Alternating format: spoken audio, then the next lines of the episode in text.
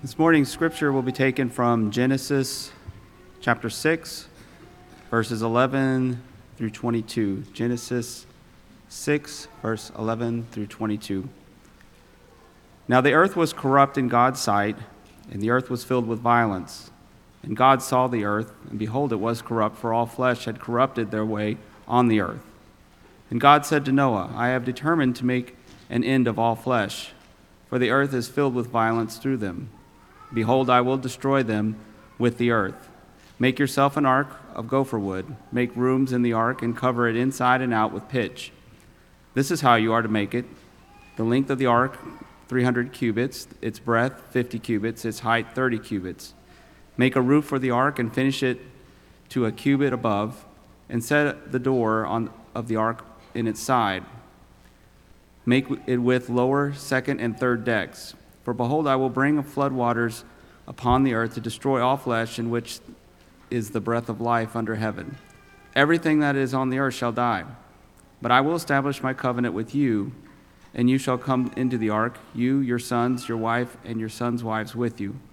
And of every living thing, all of all flesh, you shall bring two of every sort into the ark to keep them alive with you, and they shall be male and female of the birds according to their kinds, of the animals according to their kinds, of every creeping thing on, of the ground according to its kind.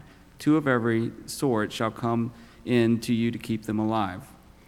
Also take up take with you every sort of food that is eaten, and store it up. It shall serve as food for you and for them. And Noah did this, he did all that God commanded him.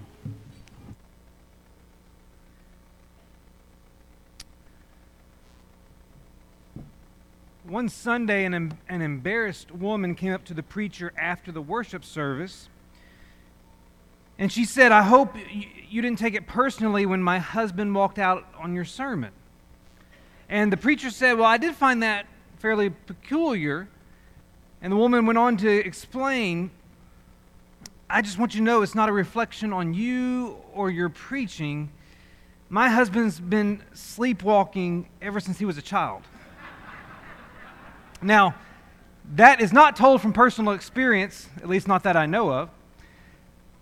But it's interesting because last week, as we talked about this interplay of spirit and truth when it comes to our worship, the one thing that apparently stood out to most people is the emphasis I placed on, on, on being rested when you come, come to worship. Excuse me. Being rested. Because I've received more comments on that point than anything else. And, there, and, and, it's funny because as a preacher, the one thing you get joked on the most about is the fact that people fall asleep during your worship. And then the preacher's encouraging you to be rested before you come. And then everybody's commenting on the fact that you talked about being rested before you come. I think it's because everybody's used to getting their rest right now. But today, we will be talking about rest in just a moment because rest does have a theological component to it. As we continue our study of the first 11 chapters of Genesis, we arrive in Genesis chapter 6. And it's in Genesis chapter 6 that we're going to encounter the story of Noah and the flood. But actually, before we dive into chapter 6, I, I want to take you back to the last couple of verses of Genesis chapter 5. Because in Genesis chapter 5, verse 28 and 29, we're actually introduced to Noah. We're introduced to Noah as the grandson of Lamech. And Lamech actually explains Noah's name. He's the only name of 10 generations in the cha- chapter 5 of Genesis that is explained for us. And here is what we're told When Lamech had lived 182 years, he fathered a son and called his name Noah, saying, Out of the ground that the Lord has cursed, this one shall bring us relief from our work and from the painful toil of our hands. Other translations say this one will give us comfort, or this one will comfort us. The name Noah literally means rest, but contains sounds similar to the word for bringing relief. Noah's name means rest. Now, why is it significant that Noah is associated with rest? It's important to remember that when sin entered the world, among its consequences was a curse on the ground that resulted in painful, sweat inducing labor for mankind. Work existed prior to the first sin because you can go back to Genesis chapter 2 when God created man. Verse 15 tells us that the Lord God took the man, put him in the Garden of Eden to work it and keep it. So work existed even when Adam and Eve lived in the Garden of Eden. But as a consequence of the first sin, work became laborious, work became difficult, work became painful because of that curse on the ground. So, work was not a result of the curse, but the absence of rest appears to be. That's because both in the Old Testament and the New, salvation is equated with rest. See, in the Old Testament, the promised land was associated with rest as the Israelites were being rescued from Egyptian slavery and escorted by God to the promised land, their des- destination was often equated with rest. In Deuteronomy chapter 12, verses 8 through 11, as Moses was sharing God's laws with Israel prior to their arrival in Canaan, he said this You shall not do according to all that we are doing here today. Everyone doing whatever is right in his own eyes for you have not as yet come to the rest and to the inheritance that the Lord your God is giving you. But when you do, when you go over the Jordan and live in the land that the Lord your God is giving you to inherit, and when he gives you rest from all your enemies around, so that you shall live in safety, then to the place that the Lord your God will choose to make his name dwell there, there you shall bring all that I command you. Moses defines the promised land or identifies the promised land, not only as an inheritance, but also a place of rest. Their ultimate destination as they left bondage and journeyed to freedom, their ultimate destination was a place of rest. And then if you go over to the New Testament, heaven is frequently associated with rest. In Revelation chapter 14 and verse 13, we read these words And I heard a voice from heaven saying, Write this Blessed are the dead who die in the Lord from now on. Blessed indeed, says the Spirit, that they may rest from their labors, for their deeds follow them. That voice described heaven as a place of permanent rest. And the reason that is possible is because that curse, which was the consequence of the fall, won't be a part of heaven. If you journey ahead in Revelation to the 22nd chapter and you look at the first three verses, here's a description of heaven. Then the angel showed me the river of the water of life, bright as crystal, flowing from the throne of God and of the Lamb through the middle of the street of the city, also on either side of the river. The tree of life with its 12 kinds of fruit, yielding its fruit each month.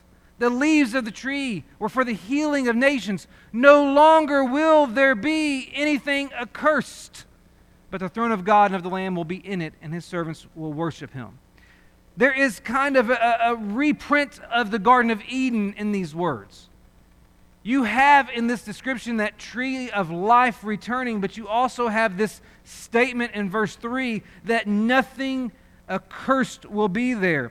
And the point is that in heaven we will have relief from all things that accompanied the curse. In heaven we will experience perfect rest as we reside in the place where evil no longer exists, where death no longer dominates, and where pain no longer persists. In other words, heaven will present us with perfect rest because we will have no reason to worry, no reason to doubt, no reason to be afraid, no reason to be frustrated, and no reason to be burdened. And that's why Jesus' ultimate invitation is all about rest. It's Matthew chapter 11, verse 28 and 29, where Jesus said, Come to me, all who labor and are heavy laden, and I will give you rest. Take my yoke upon you and learn from me, for I am gentle and lowly in heart, and you will find rest for your souls. You see, all throughout the Bible, there is this connection between salvation and rest. And that means that Noah's story influences our theology of salvation. Now, to be fair, this study of Genesis has been a study of the origins of key pieces of our theology. We can't look to Noah and see the origin of salvation. The origin of salvation precedes the creation of the world.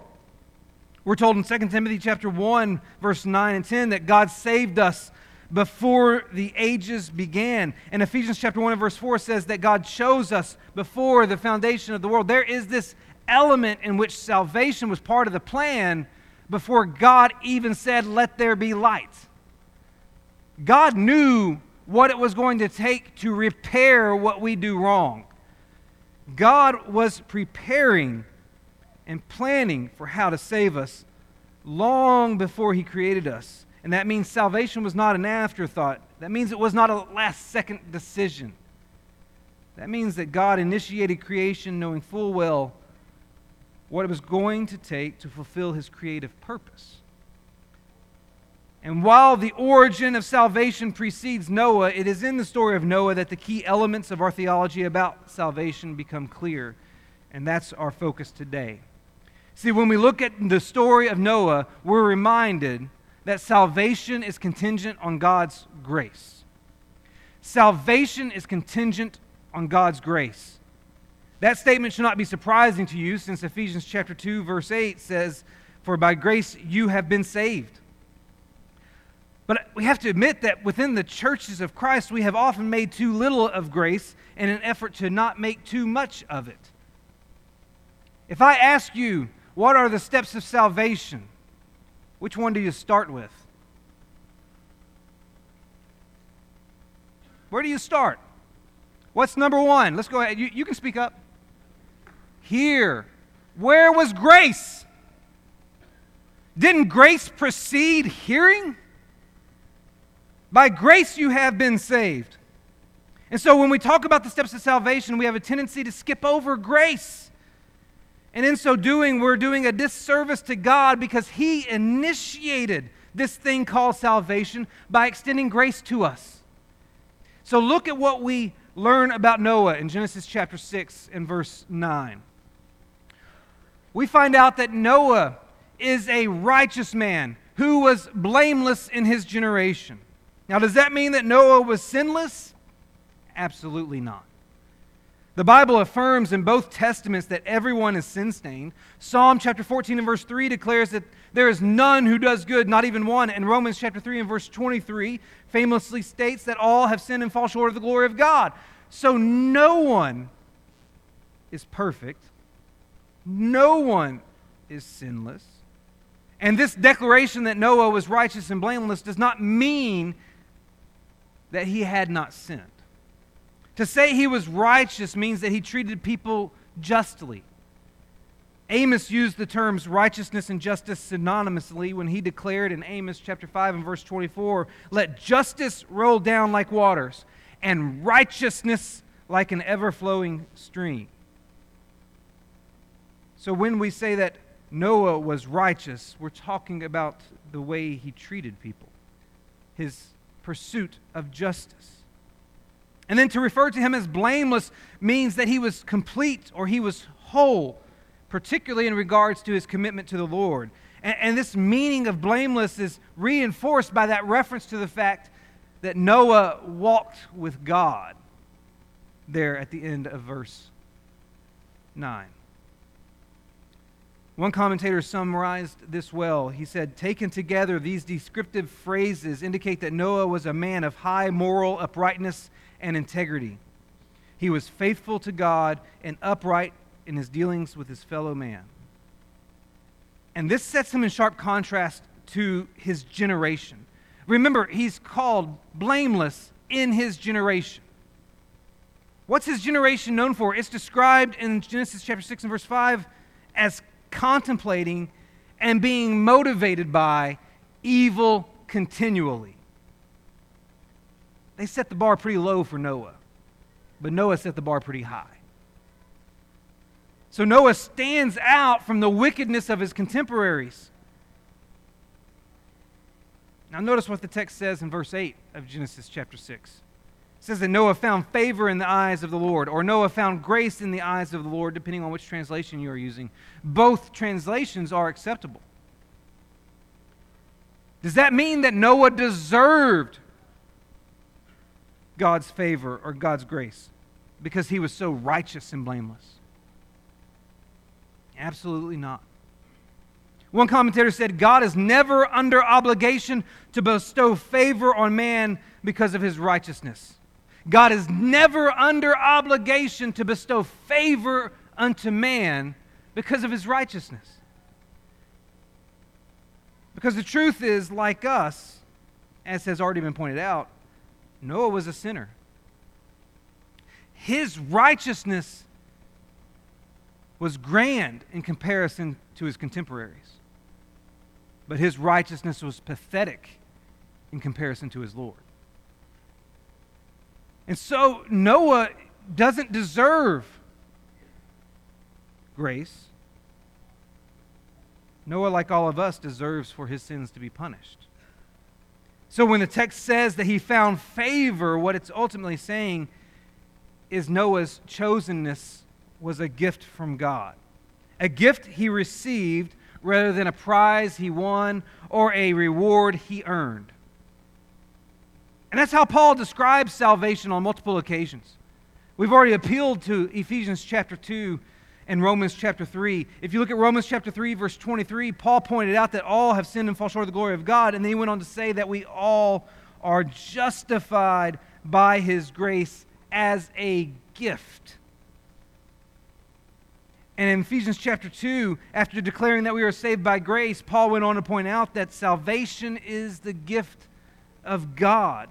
This gift language is consistently associated with salvation and in particular, God's activity in that salvation process, His grace. So Noah's chosenness was a gift, and Noah's chosenness is a reminder that we are incapable of saving ourselves. That's why we need God's grace. We are incapable of bringing about our own salvation. Do you remember the story of that rich young man? Do you remember when he approached Jesus, what question he asked? He said, What must I do to inherit eternal life in Mark chapter 10 and verse 17? Another way of saying that is, is, is What must I do to be saved? That's his ultimate question. And Jesus' initial response to his question was, Keep the commandments which the rich young man claimed he had done since he was a child. Now, if he's kept all the Mosaic commandments, then why is he concerned about his salvation? I think it's because he was looking for reassurance.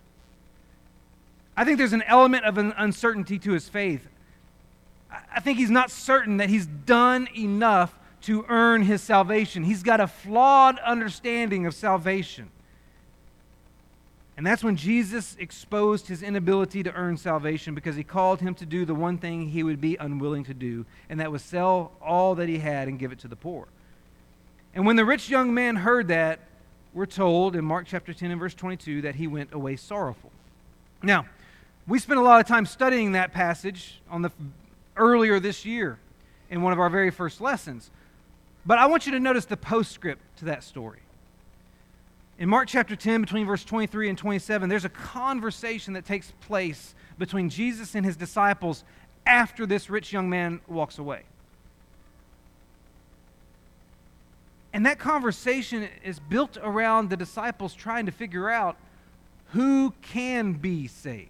If this morally upright, if this commandment keeping rich man can't be saved, then who in the world can be saved? That's their ultimate question. They're confused, they're perplexed by what Jesus has just said. And Jesus responds to their question by saying this in Mark chapter 10 and verse 27 With man it is impossible. Now think about that for a moment.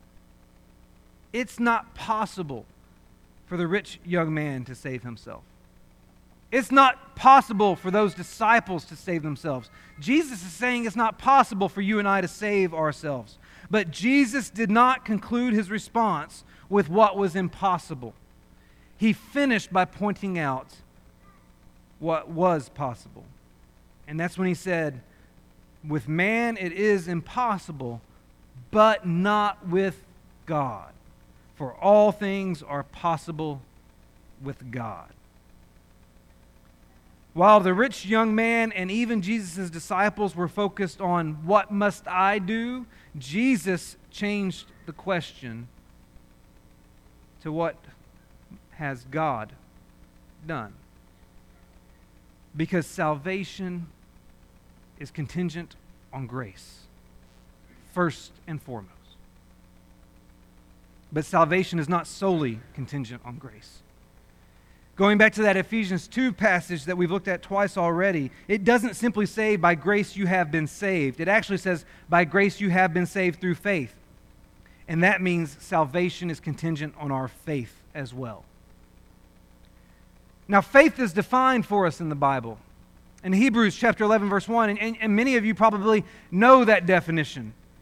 Hebrews 11, 1 says that faith is the assurance of things hoped for, the conviction of things not seen. In other words, faith is defined as belief without the need for evidence. Does that mean that all salvation requires of us is an abstract belief in God? Absolutely not. The heroes of faith presented in Hebrews chapter 11 prove that faith includes obedience. If you just run down the list of faith heroes identified in that chapter, the one thing you'll quickly notice is that every one of them engaged in some sort of obedient activity. So, for instance, we can read in verse 4 how Abel brought God a better offering. We can read in verse 8 how by faith Abraham obeyed and went even though he did not know where he was going.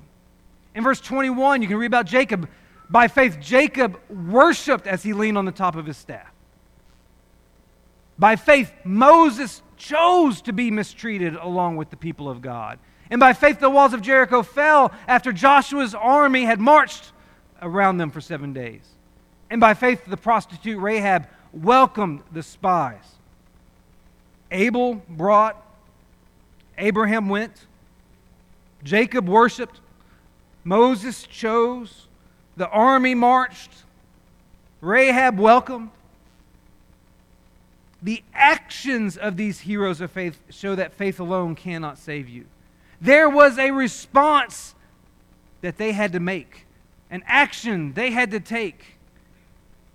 There was obedience expected of them as well. That's why James chapter 2 and verse 24 explicitly says a person is justified. Now, that's salvation terminology. A person is just justified by works. That's a reference to obedient activity. A person is justified by works and not by faith alone. And you may have noticed that in that list of heroes in Hebrews chapter 11 that I skipped the individual we're talking about today, that I skipped Noah. He too is mentioned in the Faith Hall of Fame, but I want you to consider why he was included in this list. If you go back to Genesis chapter 6, you'll see that Noah received some specific instructions from the Lord. It's in Genesis chapter 6, particularly verse 14 through 16, where God, to- God told Noah, Make yourself an ark of gopher wood, make rooms in the ark, and cover it inside and out with pitch. This is how you are to make it. The length of the ark 300 cubits, its breadth 50 cubits, its height 30 cubits. Make a roof for the ark, finish it to a cubit above. Set the door of the ark in its side, make it with lower, second, and third decks. Now, I just want you to think for a moment. If Noah had ignored any of these instructions, would the story have ended the same way with the salvation of him and his family? If Noah had used spruce instead of gopher wood because he found it to be more pliable, or if he had used oak instead of gopher wood because he found it to be stronger, would he have had faith? If he had decided that, that covering this massive structure in pitch was too complicated, the wood will float fine on its own. Would he have had faith? If he hadn't constructed it to the dimensions that God ordered, but decided to reduce its size because it could get done quicker, would he have had faith? You see, in the story of Noah, the instructions he receives from the Lord, if not followed, indicate that he lacked faith.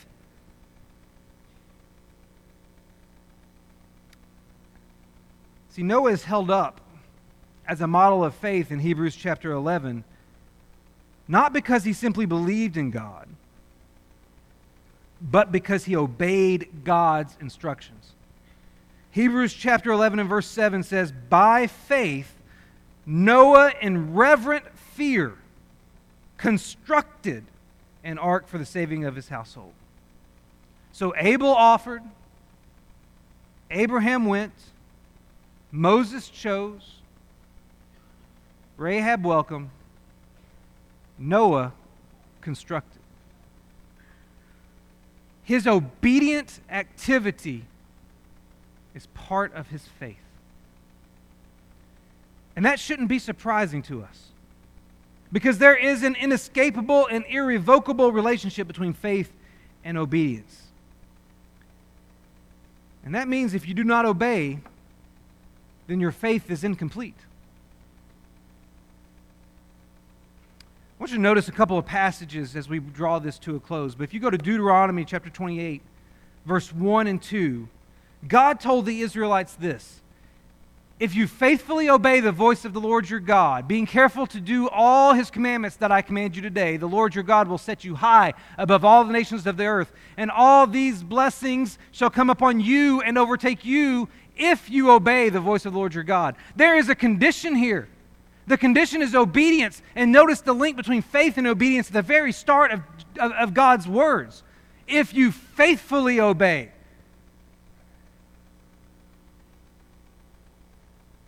Then, if we get to the New Testament, go to something John the Baptist said in John chapter 3 and verse 36. John said, Whoever believes in the Son has eternal life. Whoever does not obey the Son shall not see life, but the wrath of God remains on him. Now, do you notice how John used terms interchangeably here? Whoever believes in the Son has eternal life.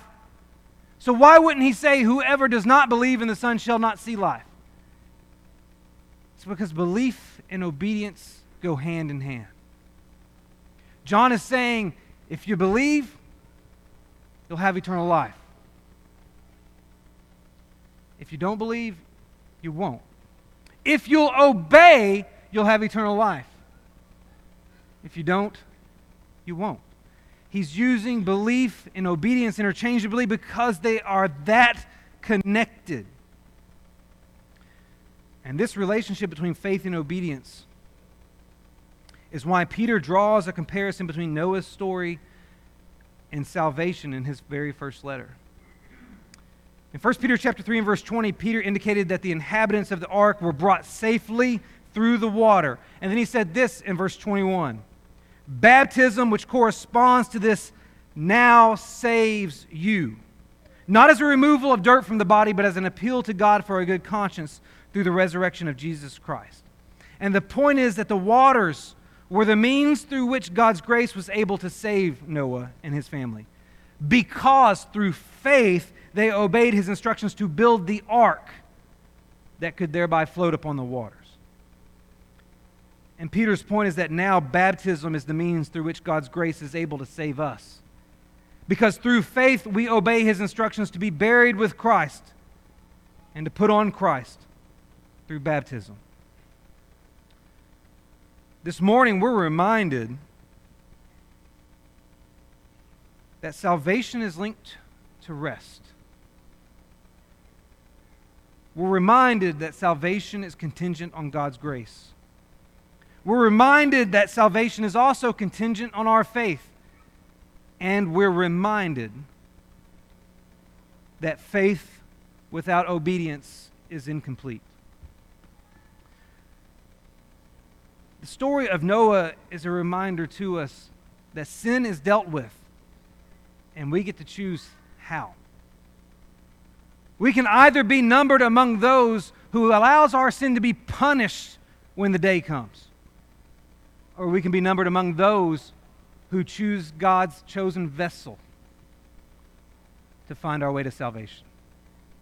This morning, if you've not been baptized into Christ for the forgiveness of your sins, we invite you to make that decision so that you can one day experience the rest that Jesus offers. If you need to make that decision, we invite you to come while together